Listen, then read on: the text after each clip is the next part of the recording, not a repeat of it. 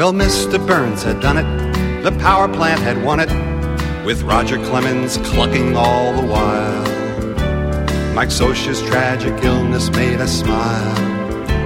While Wade Boggs lay unconscious on the barroom tile, we're talking softball. From Maine to San Diego, talking softball. Mattingly and Conseco, Ken Griffey's grotesquely swollen jaw. Steve Sachs and his running with the law. We're talking Homer, Ozzy and the Straw. We're talking softball from Maine to San Diego. Talking softball, Mattingly and Conseco, Ken Griffey's grotesquely swollen jaw.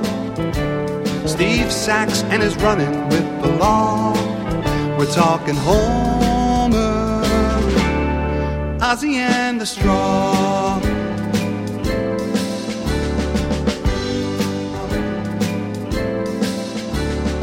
E bentornati dopo le festività natalizie al nuovo appuntamento con eh, Talking Baseball, un appuntamento che ormai eh, penso sia diventato una tappa fissa nel vostro calendario.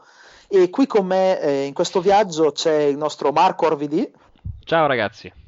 E come purtroppo noterete c'è ancora l'assenza di Francesco Hobbit che eh, dopo le peripezie idrauliche adesso è alle prese con le vacanze di fine anno e quindi beato lui si sta godendo un soggiorno in zone a noi sostanzialmente ignote. Ma tornando ad argomenti più eh, terreni, questo è, per noi appassionati di baseball è il periodo peggiore dell'anno perché sostanzialmente è successo poco e niente. Quindi sarà difficile anche per noi raccontarvi quelle poche notizie che avremo. E sostanzialmente non, non c'è molto. No, se volete però vi raccontiamo delle barzellette. Ma io lo sconsiglierei visto che non, ne so, non sono molto bravo a raccontare barzellette. Nemmeno io, ad essere sincero. Però se vogliamo parlare dei Mets l'effetto è lo stesso. se squadra barzelletta, se ce n'è una in questi anni, no, ma penso che ci sia chi ha fatto peggio. Per esempio, ma viene in mente così, e se da tifoso dei Cardinals non può che essere così, Chicago Cubs, una squadra barzelletta in questi anni. Certo, adesso con Epstein le cose saranno decisamente diverse. E eh, andando a parlare invece più seriamente di quel poco che è successo nel baseball, abbiamo comunque avuto alcune firme e soprattutto alcune trade eh, de- decisamente interessanti.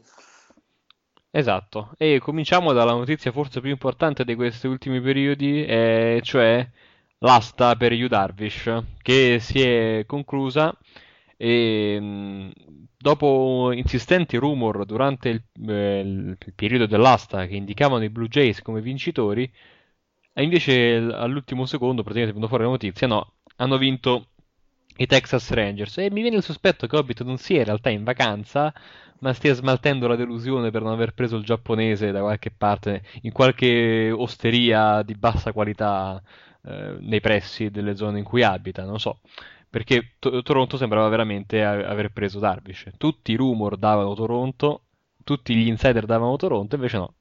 Eh, mi ricorda un po' quello che è successo con Pulse, lo sai? Eh, anche a me purtroppo. Anche a me, perché come sapete tutti ormai Pujols resta ai Cardinals, resta ai Cardinals, è finito agli Angels e lo stesso è successo con Darwish, con un'offerta record dei Texas Rangers che si sono aggiudicati, attenzione, non il giocatore, ma il diritto di negoziare un contratto con il giocatore, che è, ben, che è leggermente diverso. Mm. Infatti, dall'annuncio della vittoria dell'asta dei Rangers, la squadra ha un mese di tempo per mettere sotto contratto il lanciatore, altrimenti, eh, amici come prima. Mm-hmm.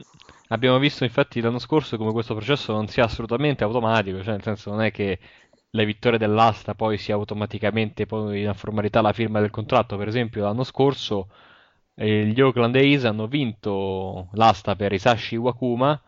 Eh, e poi Wakuma è arrivato lì e ha detto voglio i soldi che prende per il contratto di Barry Zito e gli, gli, gli hanno detto va bene arrivederci e quindi non si è fatto nulla e se non si riesce a trovare un accordo il giocatore per, per, eh, è obbligato a tornare per un altro anno eh, nella, nella, Nippon Pro Baseball. Perciò se Darvish non troverà l'accordo con i Rangers, purtroppo non lo vedremo in MLB eh, l'anno prossimo, eh, ma dovremo aspettare un anno e poi sarà free agent. Infatti, Iwakuma è free agent e alcune squadre sono interessate, non gli Oakland Athletics, però. Eh, certo che questa notizia rende un po'. In... Era. Mh, mm, devo, devo, essere sincero, ero un po' sorpreso dal fatto di leggere Toronto come squadra vincente perché ai Rangers serve assolutamente un pitcher di alto livello, soprattutto dopo aver perso CJ Wilson al, ai rivari divisionali di, di, Los Angeles. Inoltre, avendo inserito anche Pujols al roster, eh, la strada da, da, recuperare per i Rangers è parecchia e in caso di firma di Darvish sicuramente si comincia un po' a, a chiudere il gap. Certo, è tutto da dimostrare l'abilità di questo pitcher, bravissimo, ma come sappiamo il balzo da una parte all'altra dell'oceano è sempre molto problematico o comunque non è sempre liscio come, come l'olio, per così dire. Certo è che nelle, eh, nelle partite che ha fatto negli Stati Uniti durante il World, World Baseball Classic 2009 lasciano ben sperare. Avevo letto qualche tempo fa una analisi di un certo Max Marchi, qualcuno di noi lo conosce, che aveva scritto su eh, Hardball Times Baseball Annual 2009, per chi non lo conoscesse il prof Pepper, che ogni tanto scrive anche su, su Plate, aveva mostrato i dati del pitch FX di Darvish confrontandoli con quelli di Santana, e Santana dell'epoca, non Santana di adesso, e a quanto pare... Eh, i numeri di Darvish qua- per quanto riguarda il break e la velocità eh, dei lanci erano migliori anche di quelli del Santana della stagione 2008, quindi proprio siamo a livelli incredibili. Se Darvish riuscirà a mantenere questa, queste caratteristiche e se l'usura non sarà un problema perché ha lanciato tantissimi inning in Giappone, beh, siamo di fronte a un pitcher che potrebbe segnare eh, record su record, essere comunque il punto di riferimento nel baseball per gli anni a venire.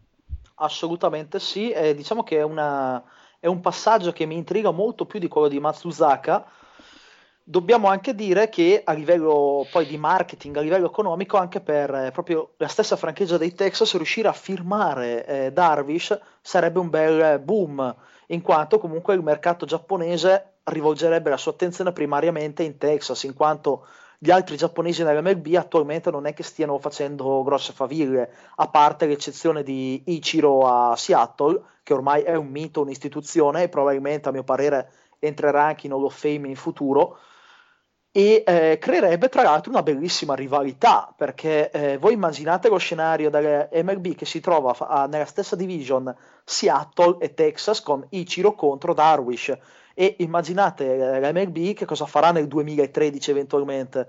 Un bel opening day a Tokyo tra Seattle e Texas. Cioè, penso sia una cosa che l'MLB eh, e che Selig in particolare stia guardando con eh, famelica voracità famelica attenzione dobbiamo, anche, dobbiamo mm. anche dire poi che Texas con questo tassello secondo me arriva al livello degli Angels cioè perché è vero che gli Angels hanno preso Pujols, hanno preso CJ Wilson, ma Texas sostanzialmente ha perso solamente CJ Wilson e se riuscisse ad aggiungere effettivamente Darwish, il line-up di Texas a mio parere non ha nulla da invidiare a quello degli Angels.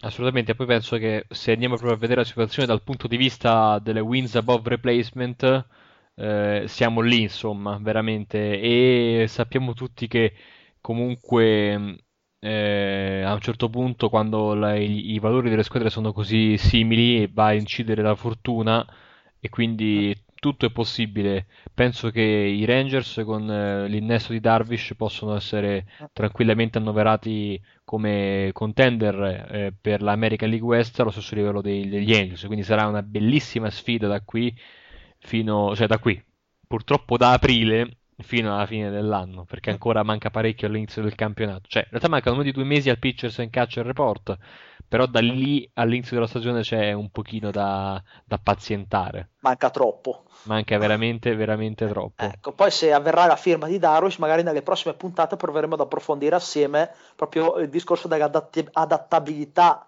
dei giocatori giapponesi al mercato americano, mm. che eh, è un discorso, da, come hai detto tu Marco, giustamente da non sottovalutare. Mm. Ma se posso darvi la mia um- umilissima opinione, io l'anno scorso, anzi quest'anno, ad aprile, ho cacciato 80 euro più 30 di dogana per comprare il videogioco del campionato di baseball giapponese e c'è Darvish quindi con eh, gli Hokkaido Nippon Fighters devo dire che è bravino eh?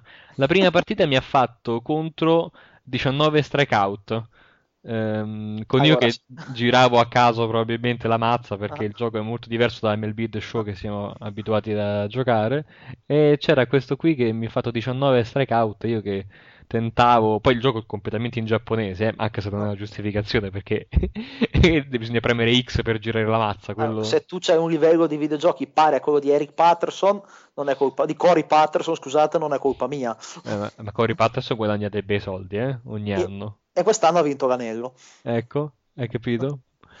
Comunque, tornando invece a cose ben più serie, però ecco, hai citato prima il Prof Pepper e alias Max Marchi ne colgo l'occasione per consigliare a tutti un acquisto che si starò per fare anch'io a breve, cioè quello del, eh, di Hardball Times Annual 2012, che è la migliore lettura che si possa fare in, eh, nell'off season di baseball aspettando il eh, nuovo campionato. Sostanzialmente offre spunti e temi di analisi dalla stagione appena passata ed è, um, offre articoli parecchio parecchio interessanti per approfondire il gioco.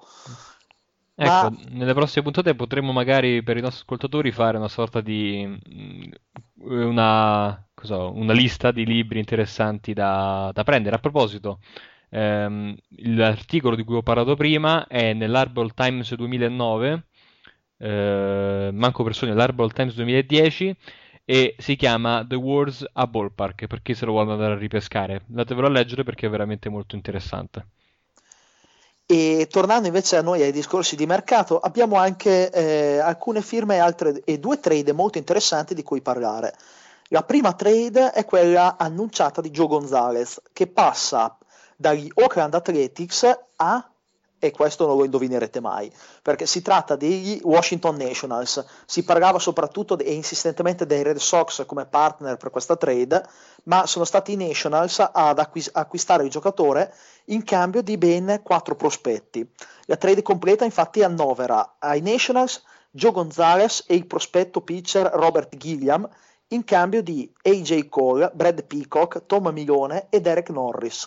I primi tre che vi ho citato sono tre pitcher, il quarto è un catcher e eh, giusto per farvi comunque comprendere la portata della trade, i, dei quattro giocatori che Washington ha, ha dato, tre sono eh, nella top 10 eh, di Baseball America della farm dei Washington Nationals.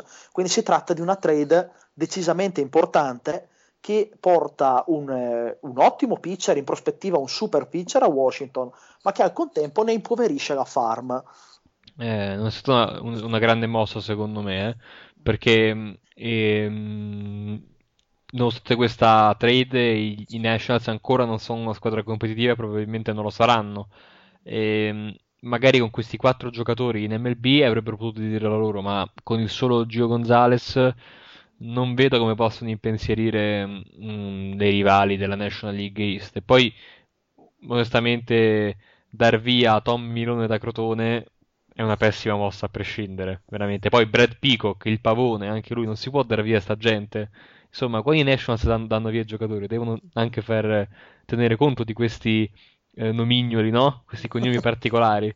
E Joe Gonzalez, grandissimo pitcher, però come detto Um, non è una, una gran mossa. Um, Derek Norris è anche un giocatore interessante. È un catcher, prende una valanga di strikeout. Però per il resto non è male. Staremo a vedere. Gli, gli Oakland Athletics sono praticamente da quando seguo il baseball, eccetto forse il primo anno, in perenne ricostruzione. No, no, non riescono mai a avere una un nucleo di giocatori in squadra perché li cedono sempre. Adesso vediamo perché hanno oltre una collezione di prima base da fare invidia a qualunque altra squadra della Lega, anche una discreta farm in prospettiva 2014 più o meno. Se smettono di fare queste 3000 trade e si danno una calmata e sistemano la squadra come si deve, potremo avere una grande contender nella, ancora, nella già ricchissima American League West perché avremo le due giganti economiche, per così dire, Angels e, e Rangers e avremo anche gli Ace con Mariners e Astros che avranno il loro bel da fare per poter rimanere in scia a queste tre squadre. Assolutamente sì. C'è anche da aggiungere poi Washington eh, si ritrova con un, par- un monte eccezionale e un attacco che eh, può fare abbastanza fatica. Certo, l'off season non è finita e altre sorprese potrebbero arrivare. Mm. Però, ah, eh, la risposta non è Mike Cameron, non è nemmeno Mark De Rosa per i buchi che hanno nel line-up. Assolutamente ah, no. Assolutamente no, su questo siamo d'accordissimo. Però, eh, quindi c'è da dire che Washington comunque è sulla, buona diciamo, sulla strada, manca ancora qualcosina per arrivare al livello eh, di Philadelphia o anche a livello dei Marlins, ad esempio, che vedo ancora davanti nonostante tutto.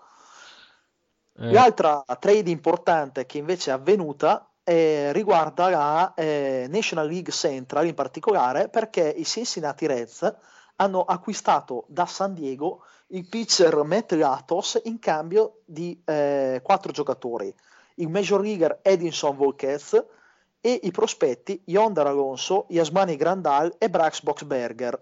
Un'altra trade sostanzialmente 4 per 1 e un'altra trade che almeno personalmente non trova i favori del mio pronostico.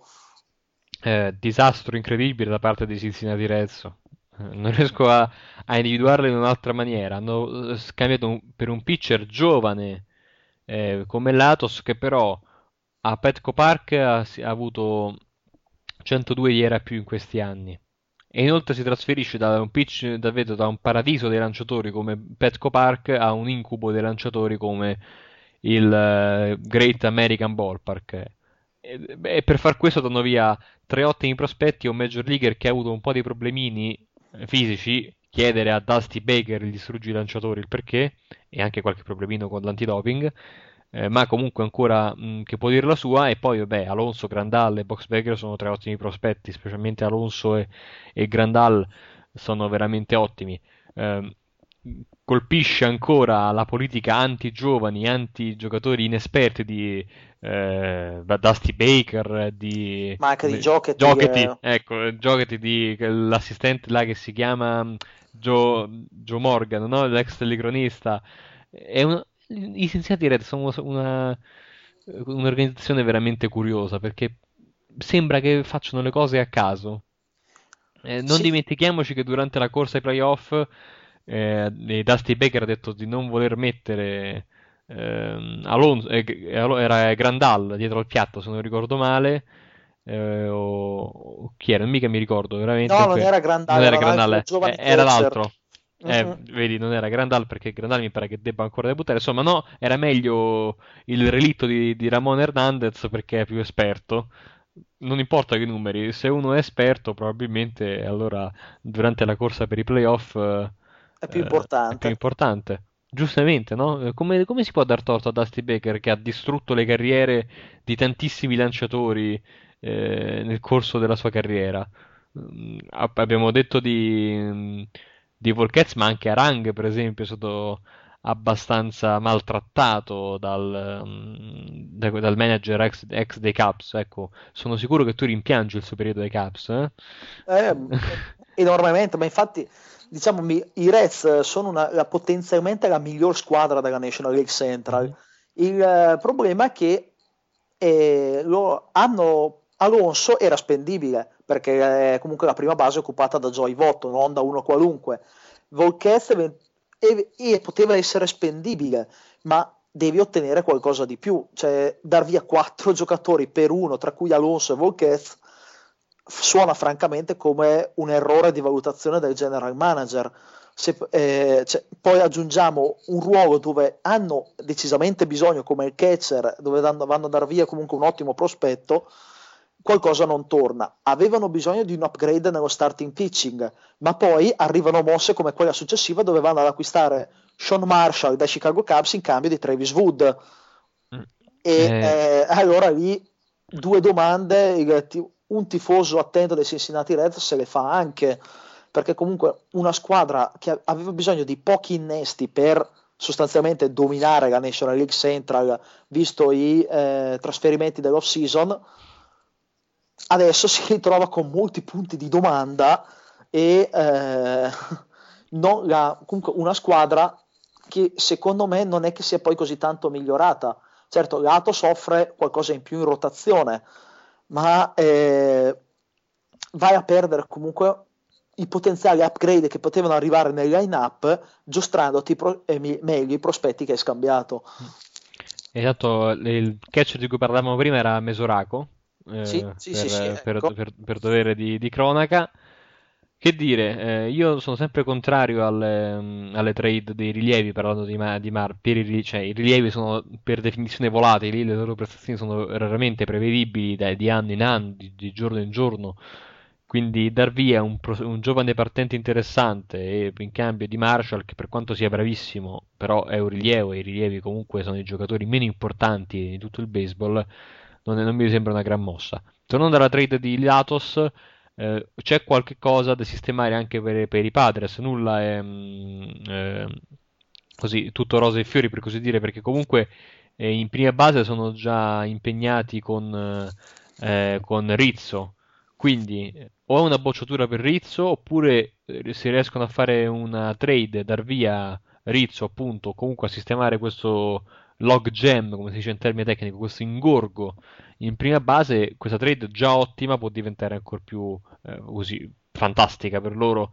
È un ottimo tassello. Si vede che c'è un GM interessante adesso a, a San Diego. Comunque eh, le squadre quando sono guidate da gente che conosce il baseball si vede e infatti i, i risultati sono poi eh, positivi. Gente che conosce il baseball che per esempio non c'è a Philadelphia, anche se in questo caso non hanno fatto niente di troppo grave secondo me. No, assolutamente sì, anzi secondo me è una vittoria di Ruben Amaro, una delle poche vittorie di Ruben Amaro, la firma, o meglio la rifirma di Jimmy Rollins.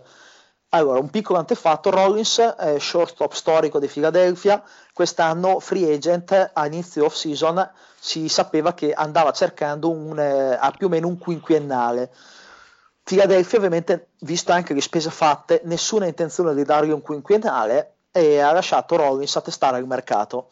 E cosa ha risposto il mercato? Di Rollins non gliene frega niente a nessuno. Giustamente. Cioè, giustamente dici tu, eh, ovviamente c'erano alcune squadre tipo i Cardinals che avevano un estremo bisogno di uno shortstop e, han- e hanno preferito firmare, eh, probabilmente per le cifre inferiori, un Rafael Furcal una firma che detto tra noi comunque non mi lascio per niente contento, ma hanno comunque preferito dare 14 milioni in due anni a Furcal che offrire un quinquennale a Rollins e questo comunque giustamente. Alla fine Rollins quindi è rimasto senza pretendenti se non a Philadelphia che eh, gli ha strappato un triennale da eh, 11 milioni di dollari l'anno, tutto eh, sommato un poverino, contratto, eh? poverino non tanto, ma un contratto ben più umano di quello che cercava ad inizio off season e quindi per Amaro questo è stata una, una buona vittoria in sede di free agency. Comunque Fila per altri, penso che per almeno un anno e mezzo, due, sia ancora tranquilla nel ruolo di shortstop. Ecco, i problemi, come poi vedremo nelle prossime puntate, magari in, nelle sedi di preview della stagione, eh, sono un pochino altri, legati soprattutto all'età, alla farma vuota, ma ci sarà tempo per analizzarli. E invece un'altra mossa molto interessante ha visto l'accasarsi nella mia squadra di uno dei giocatori preferiti di Marco. Eh, io guarda, stavo proprio, volevo introdurre l'argomento, ma mi hai anticipato perché mm, eh, nella puntata numero 4 o 5 di Talking Baseball, non ricordo bene quale, hai dedicato, tu, hai dedicato una canzone a Carlos Beltran, la canzone si chiamava San Francisco e hai detto la dedico a Beltran perché eh, è dato a San Francisco ma comunque non riuscirà a fare i playoff. Insomma, una dedica che sprizzava amore da tutti i pori. Tu mi hai detto anche in privato odio Carlos Beltran, eccetera, eccetera, eccetera. E adesso sarà il tuo eh, esterno titolare. E, Ass- non per, e, e non per poco tempo, tra l'altro. Assolutamente sì, no, diciamo per poco tempo perché due anni effettivamente non sono un contrattone. Cioè, alla fine per il gioco, tipo di giocatore che è Carlos Beltran, sano, due anni per 26 milioni considerando l'età è un contratto giusto. Il problema è la parola sano. Con Beltran purtroppo in questi anni non si sa mai che valenza possa avere. Sulla carta si tratta di un, di un buon innesto per i Cardinals che erano alla disperata ricerca di un esterno e di una mazza pesante vedremo come andrà la salute. Certo, pescare il Jolly due anni consecutivi dopo aver pescato l'anno scorso Lance Berkman sarebbe da fare una statua a Mozeliak. Il, eh, non penso che sarà una scommessa vinta, ma staremo a vedere. E eh, sempre per i Cardinals è arrivata anche la firma di JC Romero, un eh, rilievo da Philadelphia l'anno scorso, un anno a 750 mila dollari, un altro braccio aggiunto al bullpen a poco prezzo. E sulla provocazione che mi hai lanciato su Carlos Beltran, ovviamente il mio astio sta nelle sue grandissime prestazioni fatte in off-season, soprattutto contro i Cardinals. E, e la curiosità è che ritroverà a St. Louis Adam Wainwright, l'uomo che eh, sostanzialmente con eh, i suoi strikeout mise fine al sogno dei Mets del 2006. Eh, lo odi, ma in realtà vi ha fatto andare alle World Series quell'anno e vi ha fatto vincere. Quindi co- volete, perché dovresti odiare quel bravo ragazzo che lì si è visto quella, quella curva lì al centro della strike zone? Ah, lasciamola andare, no? Tanto soltanto ho solo due strike sul conto le basi cariche, no?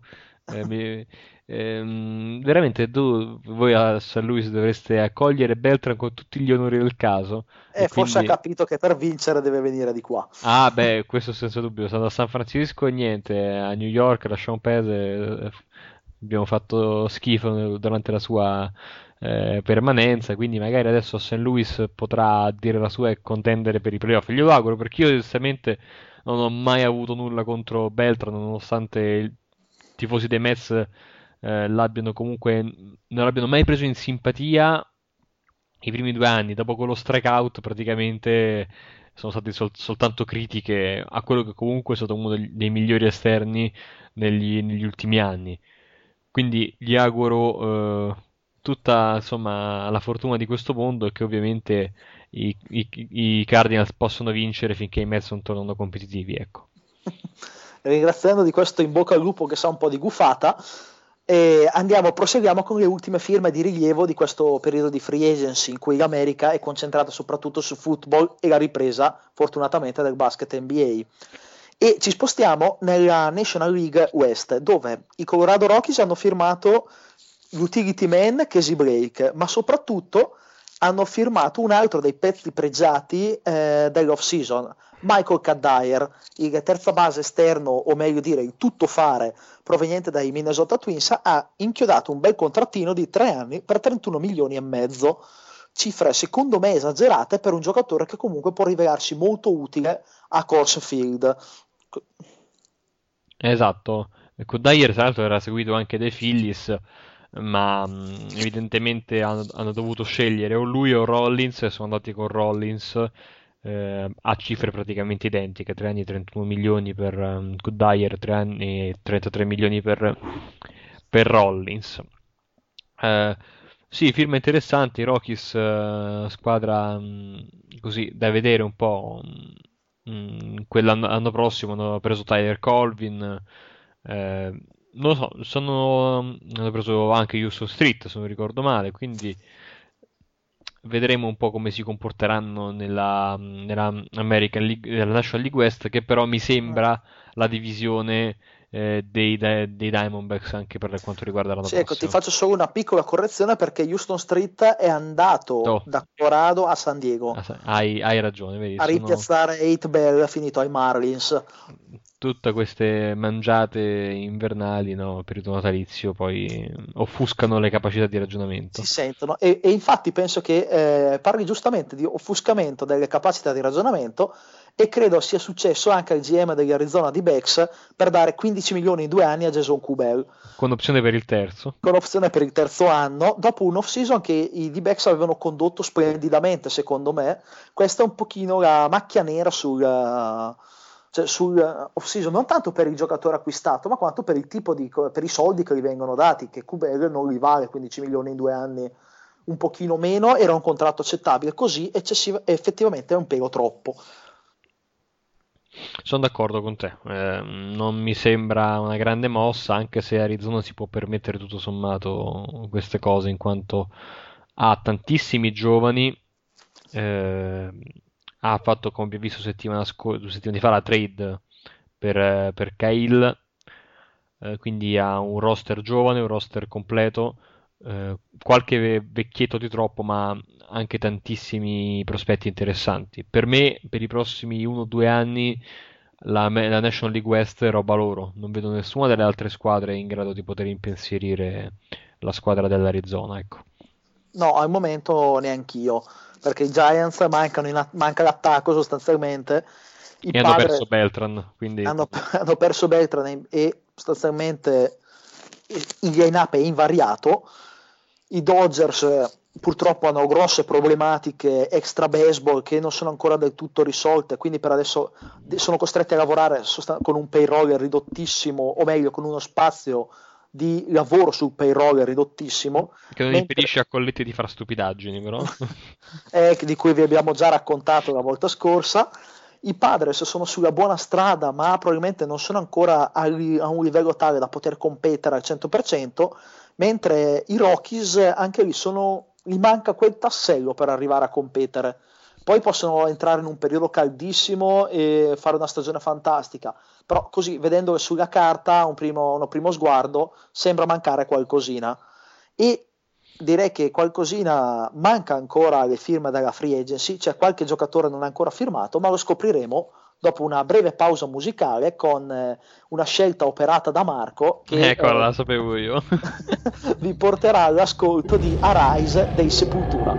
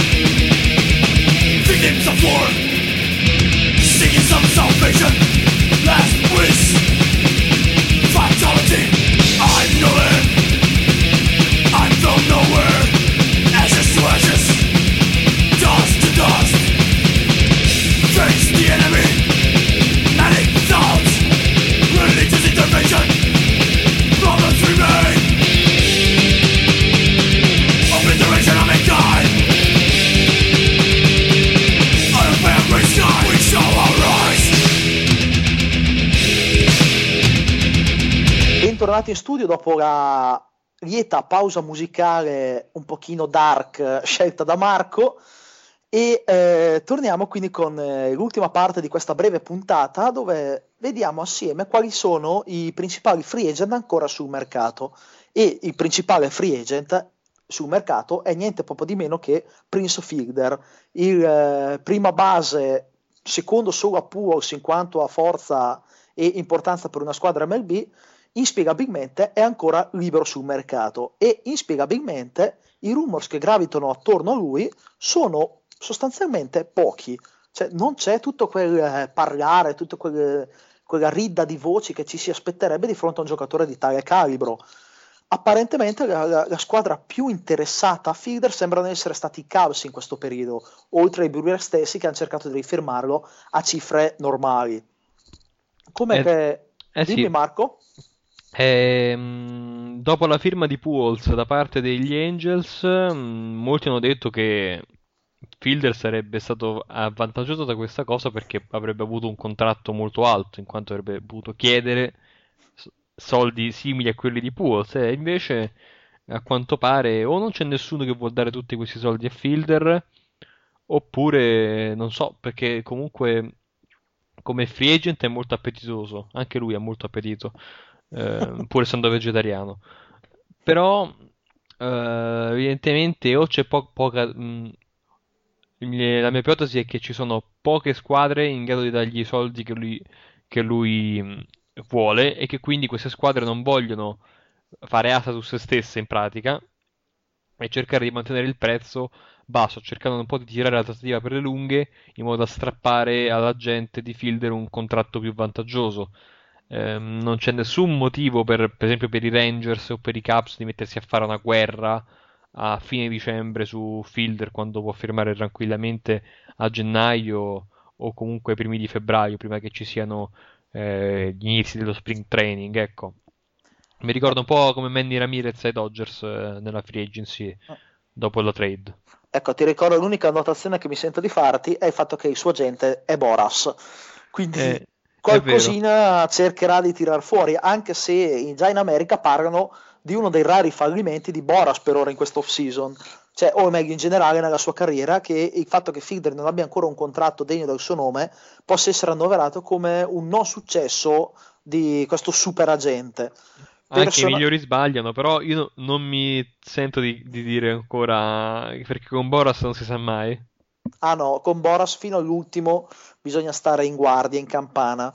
E eh, ad esempio ne è una prova il contratto di Holiday se non ricordo male dei Cardinals che sì no sì no sì no poi alla fine è arrivato un super contratto che nessuno avrebbe pronosticato. E eh, per quanto riguarda Fielder allora secondo me i Cubs si stanno mangiando le mani eh, per l'amministrazione precedente in quanto arrivano a questa off season dove c'erano sia Fielder sia Pujols e loro arrivano con una marea di mega contrattoni su groppone che secondo me li blocca, altrimenti avrebbero già preso uno dei due. Io vedo più probabile che finisca i Mariners, che da tempo stanno cercando un giocatore in grado di rivitalizzare da una parte l'ambiente e dall'altra di dare finalmente un po' di attacco a questa franchigia un pochino sciagurata negli ultimi anni. E Fielder potrebbe essere eh, l'innesto giusto. Non so no, cosa tu ne pensi, Marco. Assolutamente sì ora che ci penso, Fielder potrebbe essere un po' anche la mossa per rivitalizzare un attacco, quello dei Mariners, disastroso negli ultimi anni. Zuriancic ha avuto tanti pregi, ma un grosso difetto di non saper costruire un attacco eh, degno di questo nome per la squadra di Seattle, oltre a firme terribili come quella eh, di Figgins. Quindi anche Seattle potrebbe essere comunque una sorta di destinazione interessante per eh, l'ex prima base dei Brewers. Io resto dell'idea che i Rangers eh, siano la squadra favorita per prenderlo, ma comunque anche i Mariners possono dire la loro per quanto, per quanto mi riguarda. Poi, secondo free agent più importante ancora sul mercato, uno starting pitcher, il eh, neocampione del mondo Edwin Jackson, che eh, all'ultimo anno di contratto con i Cardinals eh, arrivato via trade e che al momento risulta ancora libero. Si tratta di un pitcher eh, nella norma che sta invecchiando, che tuttavia ha ancora qualche buon colpo da dare, che per i Cardinals ha costituito un tassello rilevante nella conquista dell'undicesimo titolo. Difficile mm. pronosticare una squadra dove potrebbe andare, eh, i soliti rumors vedono gli Yankees davanti, dicono Yankees Yankees, ma più che altro per la fame di pitcher degli Yankees e non tanto perché abbiano manifestato un interesse e io gli Yankees non lo vedrei bene, cioè Jackson secondo me è un pitcher che i suoi giorni migliori li ha alle spalle e quindi ha bisogno di un pitcher spark. Non vedo come possa, ad esempio, far bene in uno Yankee Stadium che è un incubo per i, per i pitcher. Ah, potrebbe venire a New York dai Mets se proprio vuole lanciare in un pitcher park, no? Tanto noi abbiamo soldi per tutti. Talmente tanti soldi che i Mets hanno anche tagliato una squadra di, eh, di Rookie League, l'anno prossimo ne toglieranno ancora un'altra. Quindi eh, magari con quei soldi risparmiati riusciremo a pagare gli stipendi di quest'anno, forse. A parte gli scherzi, Edwin Jackson è un lanciatore altamente eh, altalenante. Non si sa mai quale è una versione buona di Oliver Perez, molto buona di Oliver Perez. Perché mh, la sua incostanza è stata un po' la caratteristica principale della sua carriera. Eh, poi non è mai riuscito a, a stabilirsi in una singola squadra, è stato scambiato 50 volte.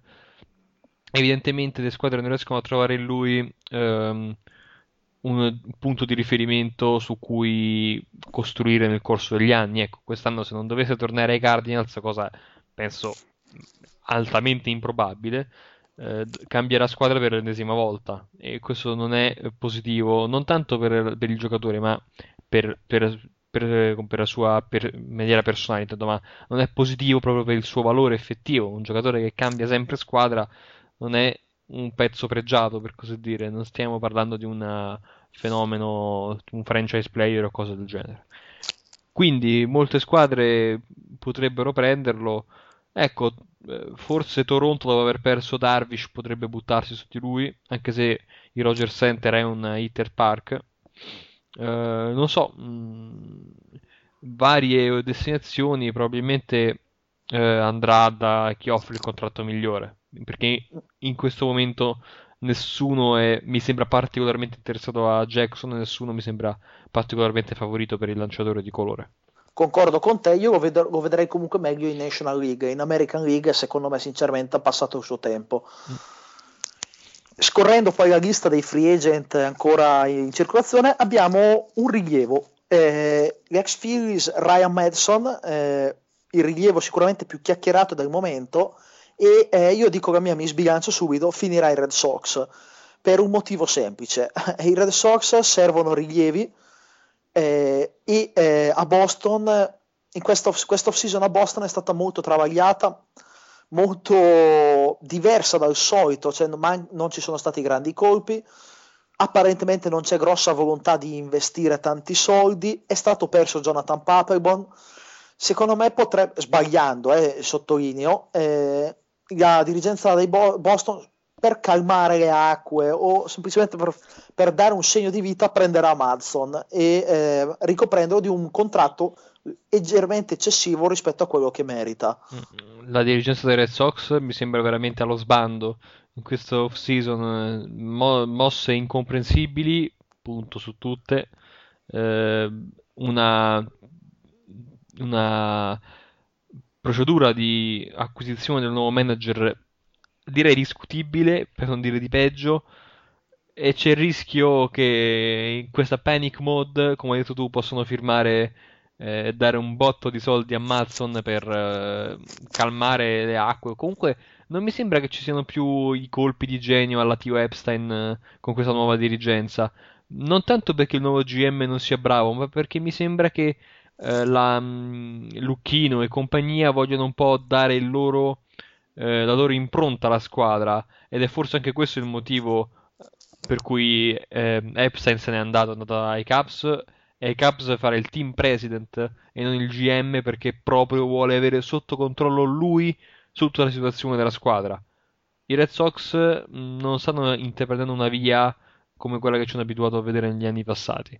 Vedremo mh, mm, se riusciranno a a rimanere competitivi oppure se si, si, perderanno per strada. Certo è che um, Matson rischia di diventare un giocatore per loro inutile e, e, strapagato e quindi mi auguro per loro che non venga firmato mi auguro che non venga firmato a prescindere così almeno i Phillies perdono anche una scelta Il tuo odio per i Phillies è ammirevole. Non è odio, è considerazione spassionata, così dico. Uno dice no. Eh. E dopo Madson eh, troviamo eh, uno, un ottimo pitcher, Hiroki Kuroda, ex Dodgers, free agent, che, eh, sul quale, o meglio, ci sono da tempo gli Yankees. Non è stato ancora trovato un accordo, secondo me presto lo sarà trovato, a meno che il giocatore non decida di tornarsene in Giappone. E eh, quindi secondo me le scelte si restringono a, a due, Yankees o Giappone. Le altre squadre le vedo un pochino più indietro. Io dico Giappone. Sono, sono conv- e sono un po' di anni che lui gira intorno a questa cosa, che se non resta a Los Angeles se ne vuole andare via e non resterà a Los Angeles quest'anno e quindi penso che andrà a giocare in Giappone. Con, diciamo, eh, al momento vedo 70% Giappone, 30% Yankees per quanto riguarda Kuroda. Allora, scorrendo invece un po' più velocemente i restanti sei giocatori, abbiamo Carlos Peña, ex prima base dei Cubs di quest'anno, reduce da qualche ottima stagione a Tampa Bay e quest'anno invece abbastanza sottotono, eh, lasciato libero e apparentemente non vi sono grossi rumors.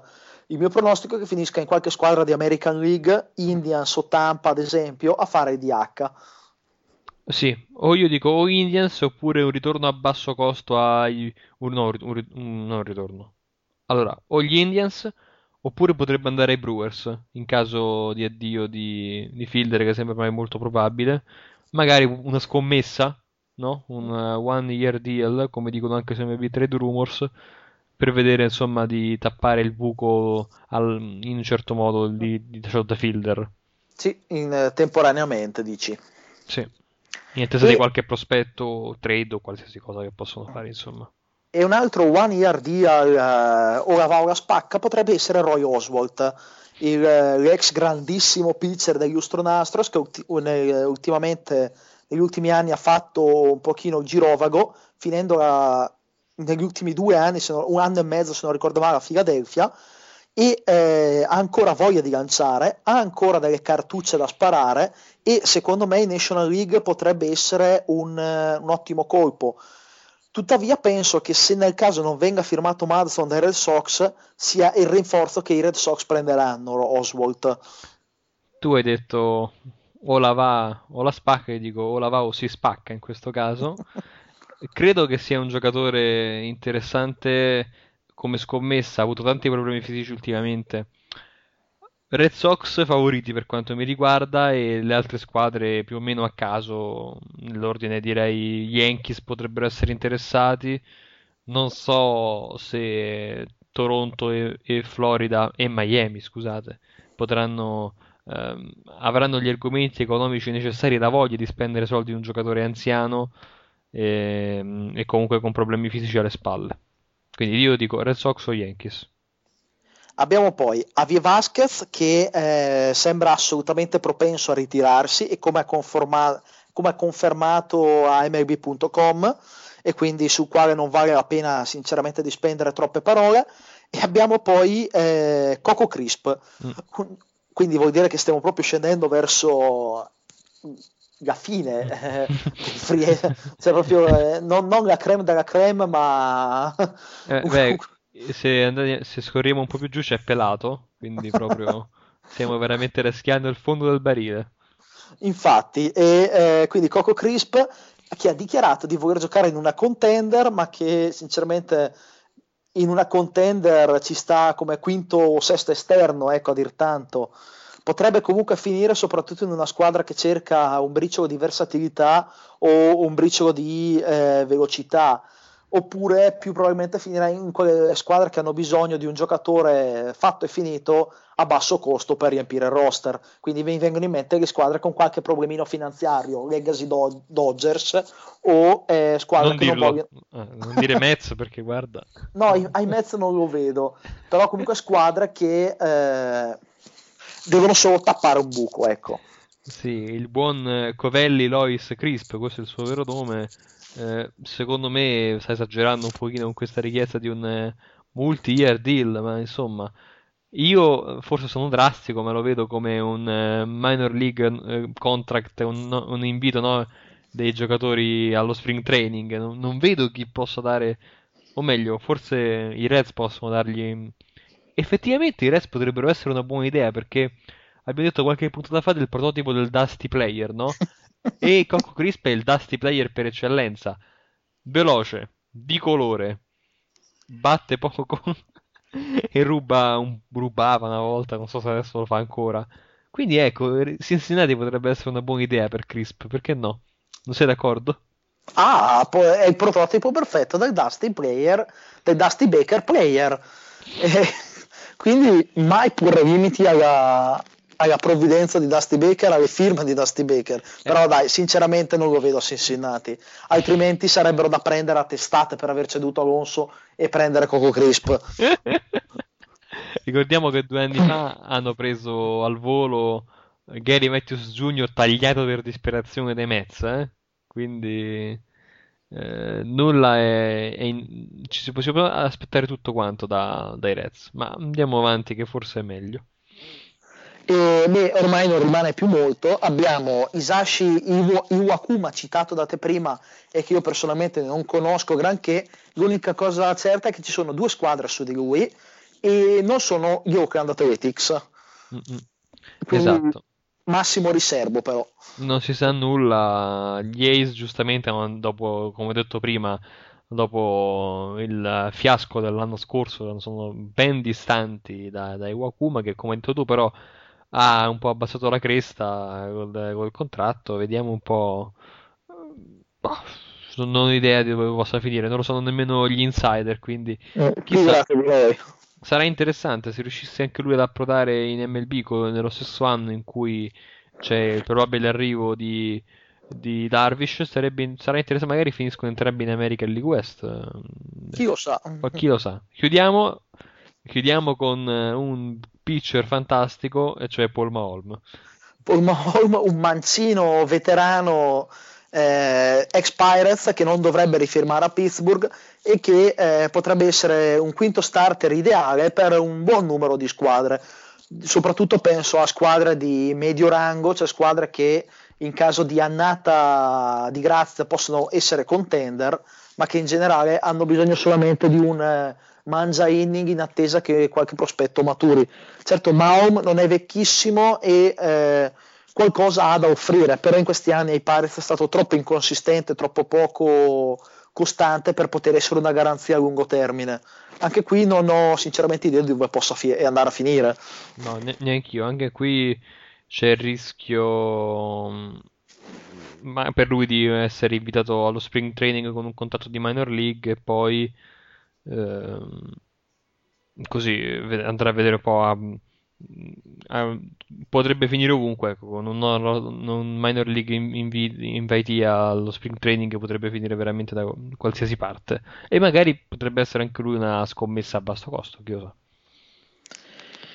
E sì, dopo Paul Maholm eh, ci sarà da definire il destino di Pelato che probabilmente lancerà eh, nel nostro prossimo meeting di Play It eh, al quale eh, poi ve ne renderemo noto una volta decisi i termini in radio perché tutti gli amici di Radio Play It sono i benvenuti al meeting che faremo dove si potrà anche iniziare a gioca- provare a giocare a softball eh, con noi.